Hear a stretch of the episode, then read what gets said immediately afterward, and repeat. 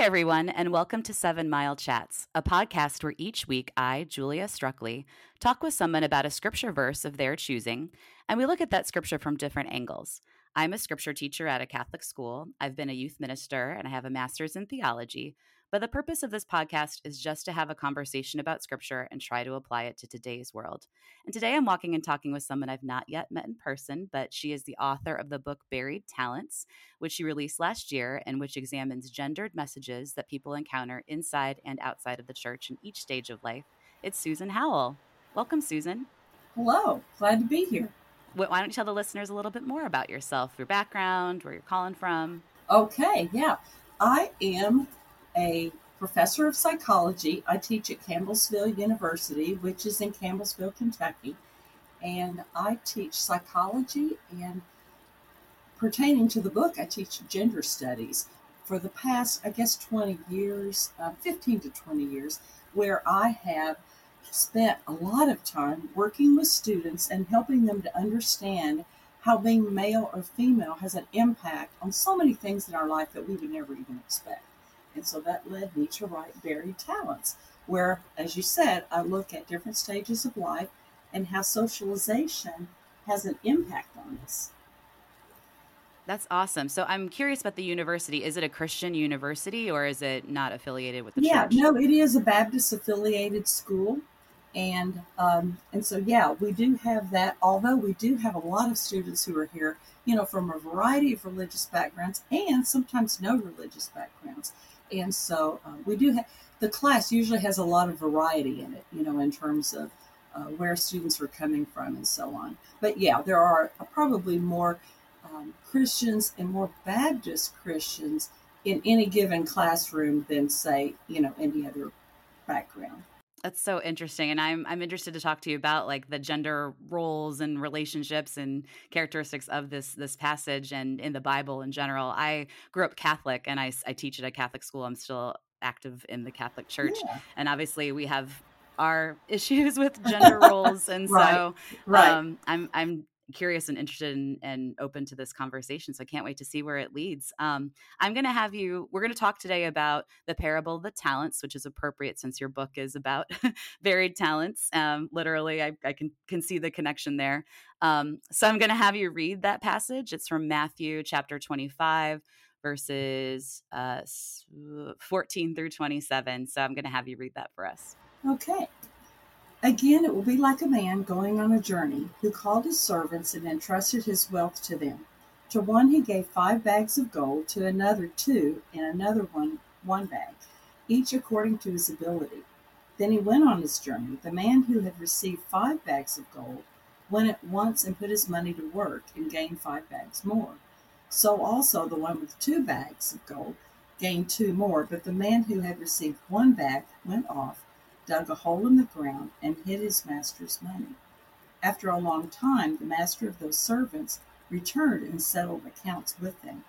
The man who had received five bags of gold brought the other five. Master, he said, You entrusted me with five bags of gold, yet see, I have gained five more. His master replied, Well done, good and faithful servant. You have been faithful with a few things. I will put you in charge of many things. Come and share your master's happiness. The man with two bags of gold also came. Master, he said, you entrusted me with two bags of gold. See, I have gained two more. His master replied, Well done, good and faithful servant. You have been faithful with a few things. I will put you in charge of many things. Come and share your master's happiness. Then the man who had received one bag of gold came. Master, he said, I knew you are a hard man, harvesting where you have not sown and gathering where you have not scattered seed. So I was afraid and went out and hid your gold in the ground. See, here is what belongs to you.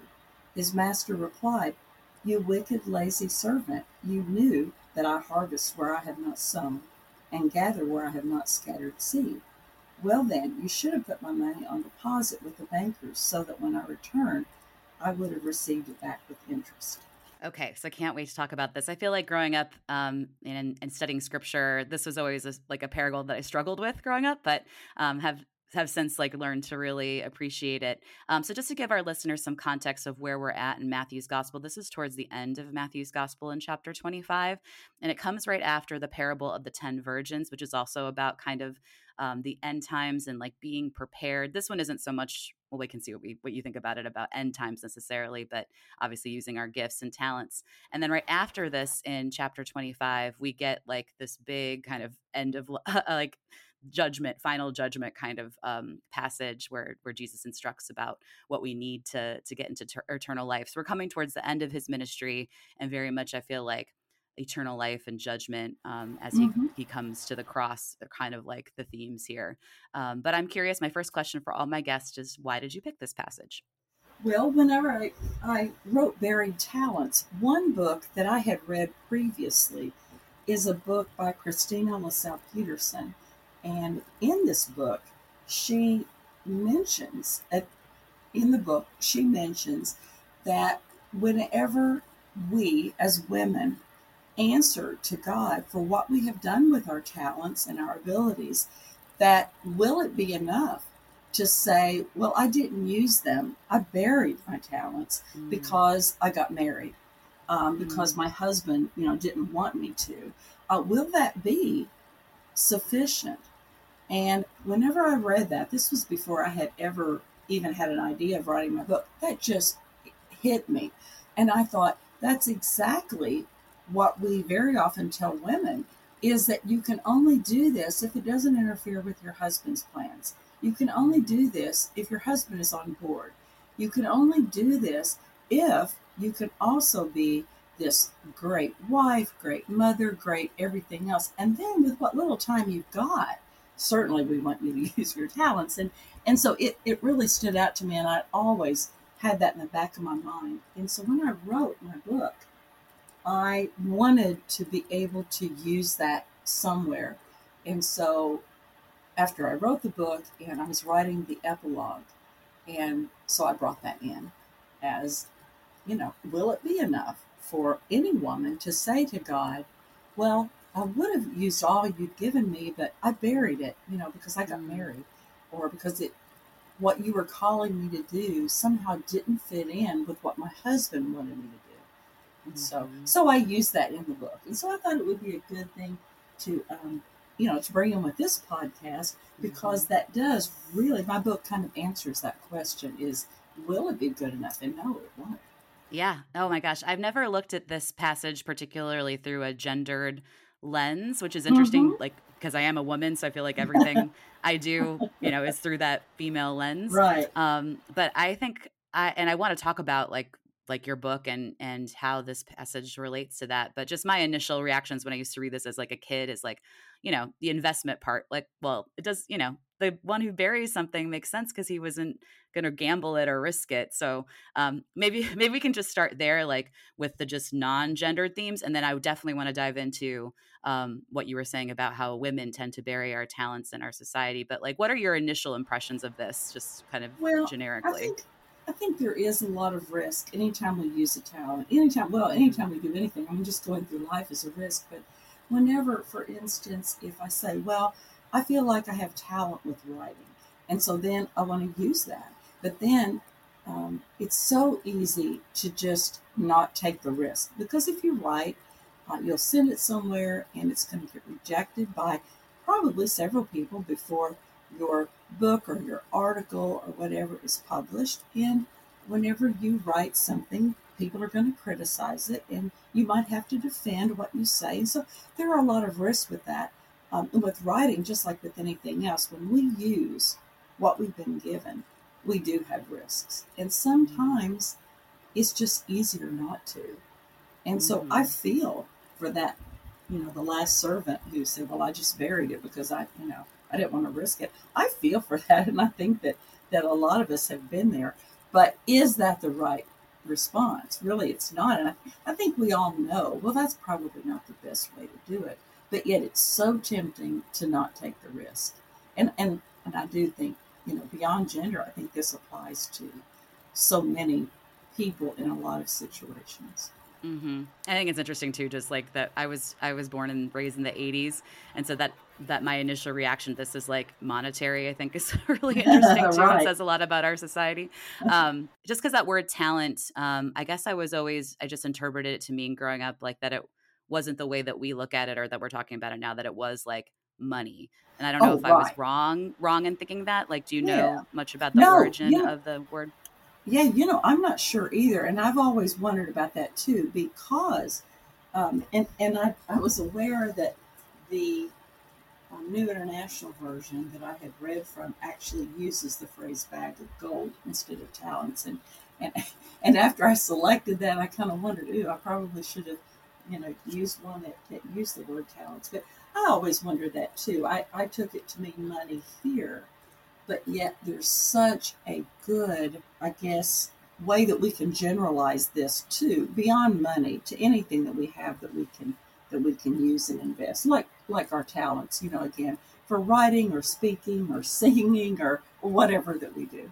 Yeah, exactly. Like I, I'm looking now. I should have done this beforehand, but um, my footnote for the word talent takes me to Matthew chapter 18, mm-hmm. and then it says to look at verse 24 and it is about like debts and like mm-hmm. it's a parable of the unforgiving servant that like you know wasn't was forgiven a debt but then didn't forgive anyways so anyways that's kind of going to take us to an aside but um I, I absolutely agree that like later in life then i i took this to be as we're discussing it now like about um actual gifts right like our mm-hmm. our spiritual gifts our um our talents our skills and so you're talking about writing and i can relate to that i am uh, amateur writer. I do have a goal one day to, to write a book, so I'm very impressed by you being able to publish your book. Um, but you're right, we can uh, relate to, to, any man or woman, like any kind of skill. Um, but let's maybe get into now, like the gendered roles and issues with this passage. Like reading it now, um, when you were reading it, I was very struck by the word man, which usually I've been kind of taught in my faith background to be like, oh, a man's just like universal, just means like humankind. right. But yeah. then, you know, I'm like, yeah, but like this time period was very gendered. So, um, so I don't know. Let's go ahead and dive into it. Like, how do you interpret this from like a female lens or a gendered lens? Right.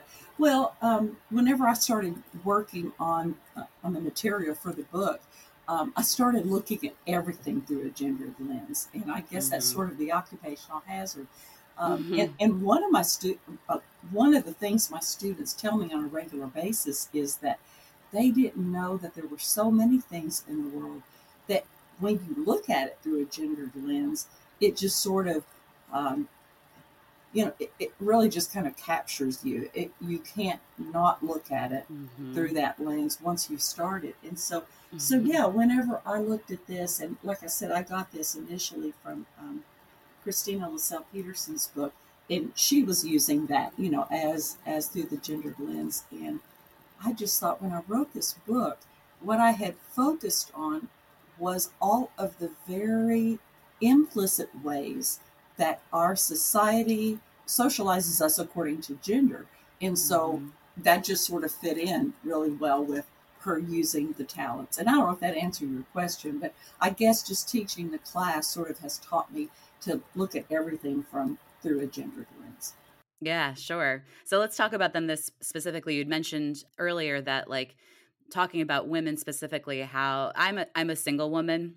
Mm-hmm. I um I don't know if I'm called to marriage or not. I discerned religious life for a minute, so I lived in a convent for a uh-huh. couple like for a year uh, and discerned that. Um, and now I've just found that I can use my gifts best as like a single woman. I'm a teacher. I don't feel called to have kids, so that's kind of different mm-hmm. than like what you were describing, but I know that's not like I'm kind right. of abnormal in our society, which is carries my own issues and baggage. But um but yeah, so like let's talk about like I guess the typical like societal role of women like in the church, out of the church, and then how this passage relates if you yeah if you want to start well, there. One one thing that yeah, one thing that I have found is that even though explicitly churches tell us that we are supposed to certainly love God we are supposed to pray. We're supposed to discern what it is that we're called to do.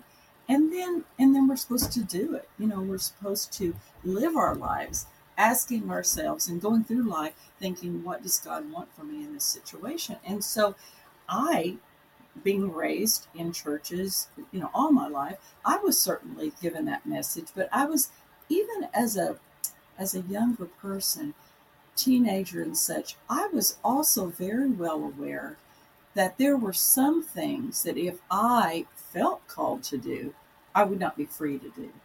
Like, mm-hmm. for mm. instance, church leadership. And mm-hmm. honestly, I I never did feel like I was called to pastor. I was never. It wasn't like I felt called to that, and the church told me I couldn't. It just never even entered my mind that that would be a mm-hmm. possibility. And so, as I got older, and I started studying gender as a graduate student, and then started teaching this course, I started realizing that even though explicitly I had been told, like all of us had, you know, we're supposed to follow God, we're supposed to love God, we're supposed to pray and seek out guidance, that I was also given a lot of implicit messages too. And those implicit messages had probably way more of an impact on the person that I am. Like, for instance, um, all of the language was very androcentric in our church. Like you said, man was supposed to mean everyone. And yet, sometimes when the word man was used, it meant man. Like, for instance, mm-hmm. if we mm-hmm. were looking for a pastor, uh, the church would say, We're going to look for the man of God to lead us. And in that case, man certainly meant that it had to be a man. It didn't mean, oh, well, any human, you know, whatsoever. Or when we would be singing hymns and talking about the brotherhood of mankind or God our Father anything about like faith of our fathers you know uh, songs yeah. that are it's always you know what about faith of our mothers or or what about the children of god rather than the sons of god or our how about our ancestors rather than our forefathers and so goodness i was grown and probably out of graduate school before i even really thought about that so all of these implicit messages i was absorbing like every other person in the pew that Sure, we could do whatever God called us to do, but all that church leadership stuff really was reserved for men. And even not just church leadership, but I don't know how it is with Catholic Church, but in Baptist, at least the Baptist churches that I was in, and I and I know I can't speak for all Baptist churches because mm-hmm. there are some that are much more open, but the ones I was raised in, if someone needed to teach the adult Sunday school class, it was never going to be a woman mm. because we were told that women should be following and men should be leading. And so, if a hmm. woman taught a Sunday school class and had adult men in it, well, that wouldn't be appropriate because then she would be kind of leading. I guess leading him in learning. I, am not sure exactly that I follow all of their line of thinking, but that that was the message. And I remember there was a woman in one church that I attended in high school. And she was very gifted. And she did teach a class. Um, and several of the men, you know, they weren't crazy about it and um, didn't quite like it because she was a woman, even though they all admitted that she was good. And I have to say, I've got to back up that, that story a little bit.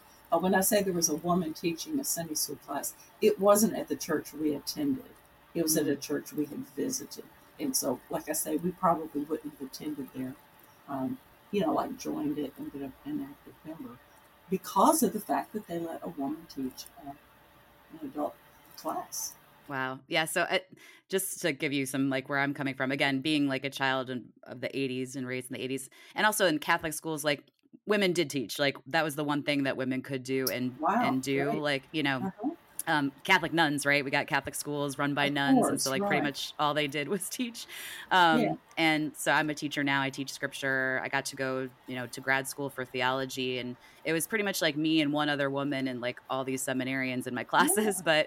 But um, I feel like that is the one role that. Well, I mean, there's other roles. I shouldn't be so limiting. Sure. Like they, right. we do have um, a hierarchy, and you know, at the top of the hierarchy is are many, many men, but um, we know we do teach that women can and i and i would even say that i think there's scriptural proof um, oh, you know there too. are mary magdalene is like the first evangelist sure. telling everybody about the resurrection so i feel oh, like right. women should be able to preach as well and that's my oh, opinion but sure and oh, baptize because yeah. i you know yeah and see i agree completely in fact i think yeah. that an, an, an accurate reading of Scripture certainly, you know, would allow for that. But but I think there are a lot of churches who won't who won't look at it that way. You know. Yeah, that's crazy. I yeah, we could get into a whole nother thing, but I want to stick right. with the passage. Right. So right. again, to maybe women who maybe are not in our positions that do feel like they have, like you were mentioning earlier, maybe married women who have kids and feel like they have to serve their kids Uh-huh. and their husbands, and before they can do their o- serve their own talents, like what would you say to women who feel that way?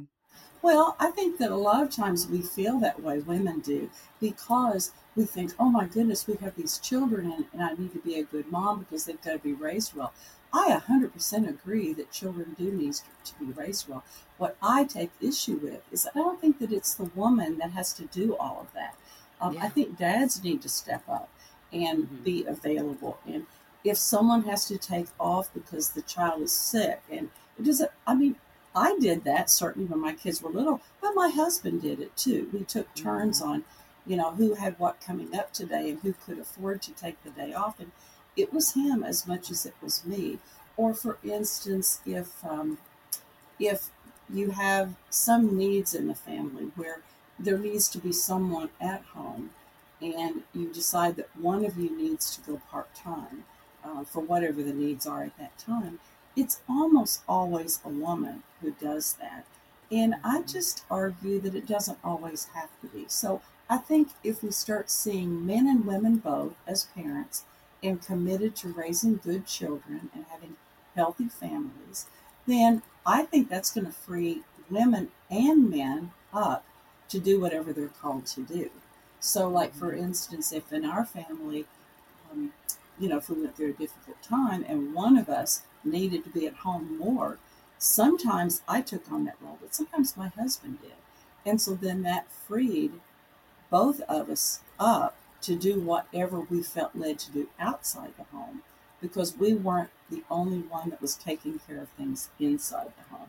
So, what I would tell people is your desire to be a good parent is commendable, and I don't argue with that at all. I just think that we have two parents in most families, and I realize that's that's not the case for all families, but when we have two parents, make use of both of those parents. I also find, uh, you know, I I work as a teacher, and it's a pro- and especially at the elementary and middle school level, it's predominantly a female profession.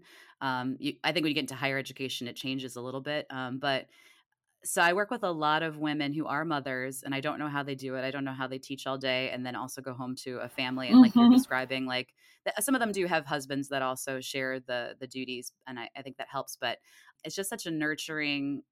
I don't know, like and I think that that's another reason what you were saying about like buried talents. I think a lot of women maybe don't want to articulate their needs because their needs Mhm. don't come first. I see that in a lot of my coworkers that like they think, you know, their children's needs come first, which sure. Uh-huh. Um Sure. uh, Yeah, or their, yeah. you know, their husbands. And so um I think in addition to what you're saying about like having a co-parent and actually like utilizing that Mhm. um, i would say also to maybe women from my perspective like articulate your needs like if you need some alone time like tell communicate that tell your kids tell your husband like I, mom needs like you know and it's easy for me to say because i'm not a mom but like carve out that time for yourself and say like mom needs like 10 minutes and like just make that a priority? I don't know if you would agree with that. No, I do agree with that, and I think that that really ties in well because, for instance, if if I as a woman don't take my needs into account, basically what that is saying is that my children's needs come first, which arguably, you know, I, I would think that they do,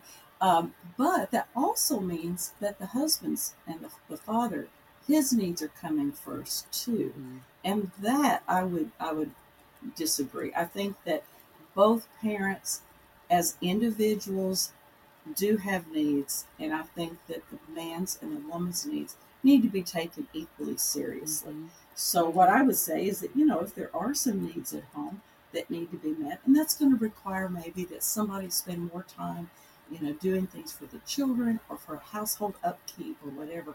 Um, sure, I felt responsible to do that. I just didn't feel like it was all my responsibility, and I think it went back. I'm sure it went back to the fact that my husband and I both saw his needs and my needs on an equal footing Mhm. we didn't feel like it was the children first and then his needs and then I just took whatever happened to be left over. Mm-hmm. It was more like our kids, we did do what we did, you know, for their sake first and foremost. But then when it came after that, then he and I split up whatever was left, you know, between his needs and my needs. That's beautiful. And I think, I mean, you can agree or disagree with me, but like, um, so my parents' generation, I think it was, and they're, and like certainly my grandparents, like it was like this woman's role to kind of just be like the silent Mm-hmm. martyr, I feel like, and just like do it all and not say anything. And then I think in my generation, and then also now what I'm seeing in Gen Z, and you, you work with young people too, like,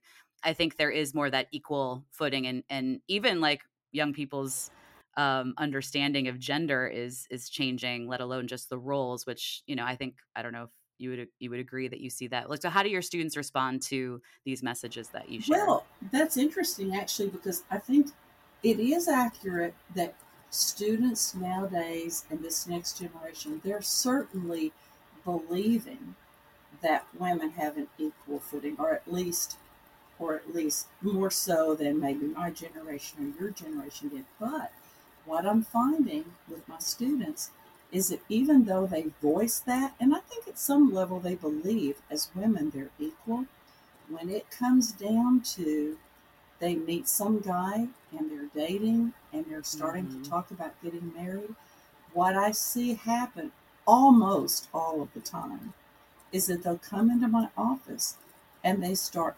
backpedaling a little bit on what their career is going to look like. They start Mhm. backpedaling a little bit on, well, I'm not so sure, Dr. Howell, that I can go to grad school as quickly as I wanted because, you know, my boyfriend, he's going to be um, going to seminary or to grad school or he's got this great job offer. And, and, you know, we want to make sure we get that first and then, and then maybe I'll have a chance later. And so what I'm seeing is these women who are so excited about following their call and their gifts and what they believe they're led to do in terms of a career. Once there is a potential spouse in the picture, they start backing away from it. And even though I don't have any doubt that they are much more likely to see themselves as equals than, say, your generation or my generation, certainly much more than my parents' generation Mhm. um, still, when it comes down to it, there are those millions of implicit messages that they're Mhm. still receiving. And that's what my book is about. Is that Mhm. even among people who are fully on board ideologically with women being equal, those implicit messages still exert such an influence that they don't realize. And I know they don't realize it because whenever I say things to my students, and I, I, I do this gently because, goodness, it's their life choice. But I'll say something like, well, you know, it's very easy for a woman to put her needs and her career goals and her grad school planning on hold so that she can do whatever her husband needs and so on. And I'll say that gently that you want to make sure that you don't overlook. And sitting out for a while can be good, but for every year that you sit out and you don't go to grad school, you're less and less likely to ever go. Mhm. And whenever I say things like that, what they will typically say to me is, Oh, but it's not because I'm a woman. No, it's Mhm. just that we thought right now that it would be better with he, for him to do it. And basically, then what they continue to describe to me is precisely because they're a woman, because Right. of those implicit messages. So I firmly believe that yes, nowadays we are much more likely to see women who believe they're equal, but we're not seeing a whole lot of them truly live that out in terms of saying, okay, we both want to go to grad school. Let's don't assume that you go first. Let's work at this out. Let's think about it. Is there a way I could go first? Or is there a way we could both go at the same time? And and then you add to that, once they have a child, well then their needs even go further down on the on the Yeah. list of priorities. So That's so interesting. And I, I agree with you. I'm sure it's that implicit bias, which is why like your classes are so important, why I feel like representation in like hmm films and media. Because even though we want to say, like, my students are funny, I also teach media literacy and journalism because I have Uh-huh. a bachelor's in that. And, you know, they want to say, like, oh, I'm not influenced by the media. And I'm like, oh my gosh, y'all are so, so like, I think messages and representation, you know, um, are so important. I think we're starting to see a little bit more of that. But like you said, it's so deeply ingrained in our institutions, not just the church, but certainly the church, but just Yes. Oh, yeah. society. And in fact, um, I do, of course, mention um, I have sections in here on how the church influences, but I do spend a lot of time even talking about the education system and the hmm media, and, and you know, even just like the, the chores that our parents assign to us. You know, Mm, um, that typically girls get assigned chores that need to be done more frequently. You know, like meal mm, preparation and uh, cleaning the room and hmm, making sure the laundry is done. And guys get chores like helping dad paint the garage, which isn't done every hmm. You know, and hmm, so what that communicates to them is that as a woman, I'm going to be doing things that have to be done every day. Gee, I better not have a career that where I'm going to have a mm, lot of time out from the home. And guys then are raised believing that, yeah, I need to help out at home, but not with everyday stuff. And so I'm going to have mm, plenty of time to go out every day and spend lots and lots of time. And probably I'm going to have a wife who's going to be handling this because look, my mom and my sisters always make sure we have clean clothes and food on the table. So again, nobody is sitting down and telling children this explicitly, but they're hmm. sure learning it implicitly. Ooh, you just unlocked something. Like I'm like single and like I've and I listen to my girlfriends like talk all the time about like how their their guys like don't know how to do daily things and I'm like, "Oh Oh, my gosh, this this makes so much sense." And like even though my Yeah, friends are all like these strong empowered women, I see them like taking exactly. care and I'm like, "Why?" But okay, so this this makes so much sense to me. it is. And what I do, this is just something that I have thought about. And, and, and I know that this might sound cheeky, and I don't mean for it to be, but I have had so many women tell me, well, that sounds good, but I have to do my husband's laundry or it would never get hmm done. And I'm thinking, well, okay. Um, if if I have, I, I can see where I have to do my laundry because I need to wear those clothes every day. But but if if one person is having to do the other one's laundry so it'll get done, my hmm hunch is it would get done if you just stop Yep. doing it. Um, Yep.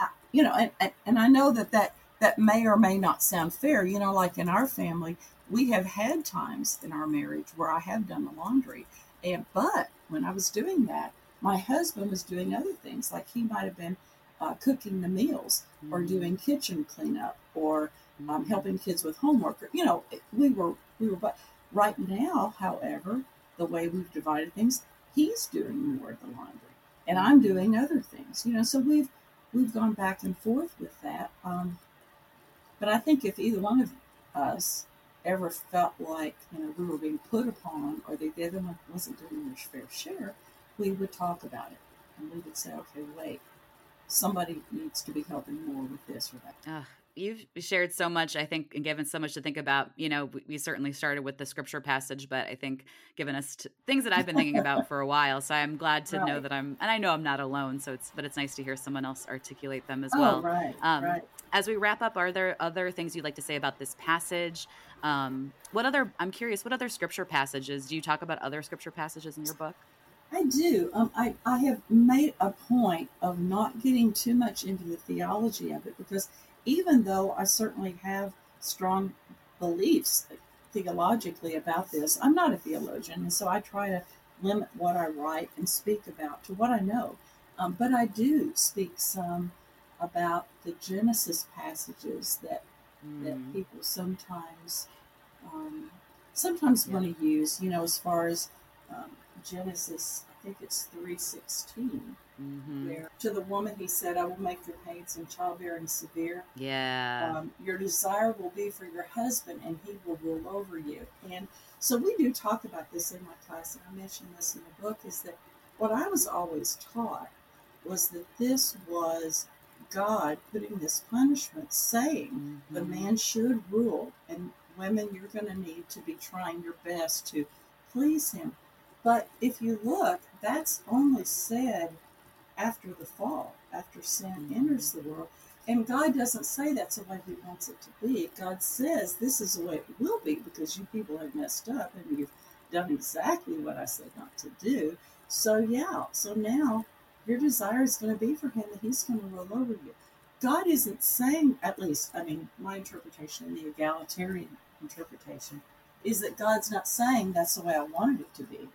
God is saying, okay, look, I warned you, and this is what you've done. And so this is what you've got. Didn't want it, didn't plan it. I tried to warn you, but okay, this is what we've got. That doesn't mean that we're supposed to stop there. It means that Yeah. maybe that's the bed that we have made for ourselves, but maybe we need to work toward what God originally planned Yeah. which was putting us both, men and women, over animals and over creation and ruling the world and making the world a better place. Yeah, I love that. I always teach my students, you know, I, I'm again Catholic, so we have more of a like figurative, um, historical kind of Mhm. context, like contextual way of reading the scripture, but certainly we still get a lot from that Genesis passage about marriage. And uh, yeah, I agree. I think that the initial intention, like with man cre- or God creating symbolically, like man from uh, or Eve from man's rib, like that rib, I always teach my students, like shows that we're made of the same stuff, that we're like equal. And I, I always say that, like, in both creation stories, like women are like the last thing to be created, and so we're like the pinnacle of creation. and, right. uh, exactly. and then uh, like go. God is like, it doesn't get better than this. I'm done creating. We've created women, and that's Right. it. And then um, also that like if we're if Jesus came, like I know 315 because that's like very important in our Catholic faith, showing that like God is sending a savior. Like it's kind of the the the prequel of like God is going to send a savior to save us from that original sin.